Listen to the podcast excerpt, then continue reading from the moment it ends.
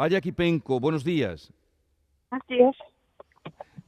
Eh, buenos días, ¿me escucha bien? Creo que está... Sí, sí, te eh, escucho bien. Sí, Jesús, creo que la hemos cogido en este momento, eh, aparcando el vehículo. Le vamos a dar unos segundos porque lo que está No, no, haciendo... es- Ya, ¿no? Ya puedes estoy atendernos bien, bien, vale, Pues perfecto. Sí, sí. Estupendo. Eh, Bueno, en principio sentimos lo que está pasando en su país, lo que ustedes también pueden estar sufriendo. Eh, ¿Qué información tiene usted directa de lo que está ocurriendo en Ucrania?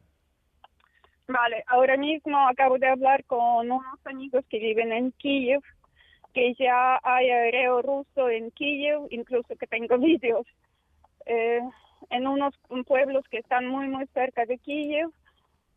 Vale, tengo información de, de, de la ciudad donde vive mi familia, que está más lejos de Kiev hacia Rumanía, pero también hay mucha gente que intenta huir a una zona más más tranquila y, y más eh, donde se puede esconder. La gente dejan todo, sus casas, todo, solamente llevan lo, lo más lo que más necesito para, para salvar sus vidas y sus seres queridos.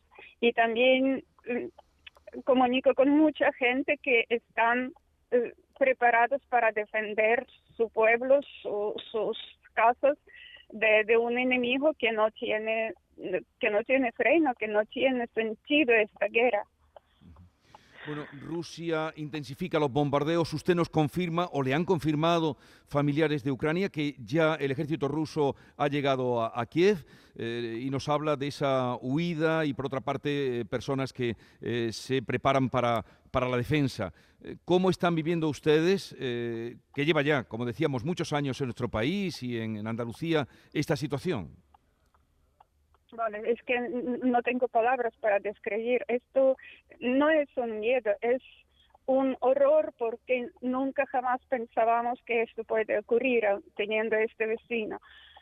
Otra cosa que sí, que tenemos muchísima preocupación por, por nuestras familias, por seres queridos que están en Ucrania. Eh, unimos todos aquí para apoyar como podamos al ejército ucraniano, a la gente que están ahí, a la gente que sufren. Estamos preparados recibir aquí eh, los ucranianos que seguramente que van a venir para, para escapar de esta guerra, porque no todo el mundo puede coger las armas y defendernos. Hay niños, hay mujeres, hay, ancianos. Lo que más me preocupa la gente mayor que no pueden salir y dejar sus casas y tiene que morir tal como está o, sufrir muchísimo. Eso es lo que más preocupa y tenemos que ayudarnos.